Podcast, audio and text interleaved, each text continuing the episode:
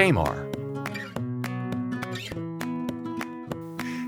Amnon was David's oldest son and was his favorite.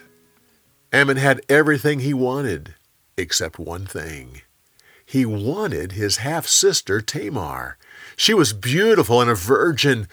He thought about her all the time. He literally got sick wishing he could go to bed with her. He had a cousin who was known to be crafty. Once he heard how Amnon felt, he came up with a plan. He said, Lay in your bed as if you're sick. When the king asks about you, tell him you want Tamar to come make some bread in your room. Tell him you want her to feed it to you. Amnon followed this plan. So the king asked Tamar to go help her brother with some food. While she was there, Amnon sent all of the servants out of the room. As she handed him some food, he grabbed her and said, Get into bed with me. She begged him, No, please, stop this. This is a horrible sin. You're putting me to shame.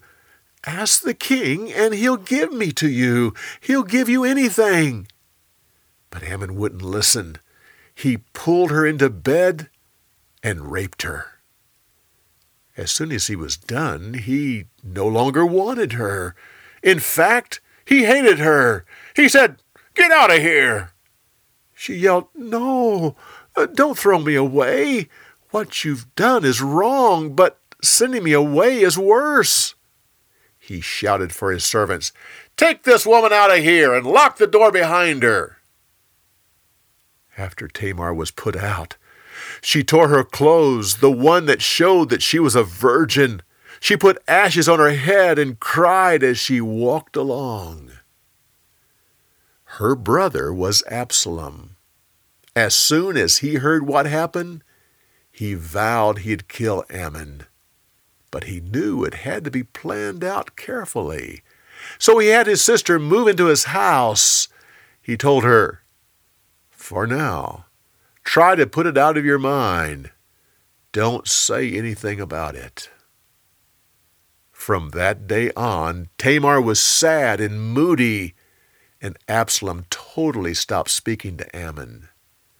The king was furious when he heard about the rape. Still, he didn't do anything about it. Two years later, Absalom held a sheep shearing party and invited all of David's sons. He made sure Amnon would be there. Absalom provided a large banquet for the occasion. Everyone had plenty to eat and drink. Absalom told his servants to watch Amnon carefully. He said, Wait until he's had plenty to drink. Then kill him. Don't be afraid. You won't get into trouble. You're simply following my orders. They did exactly as they were told. When the time was right, they killed Amnon. The other sons ran for their lives.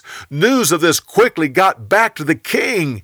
He was told Absalom had killed all the king's sons. David ripped his clothes and fell to the ground. Finally, someone told him that it wasn't true. Only Amnon had died. They said, Absalom has been planning this since his sister was raped. Finally, the other sons of David came down the road and went before the king. Everyone cried together. Absalom ran to a neighboring country to hide from his father. David grieved for Amnon for three years. For more, go to BibleTelling.org.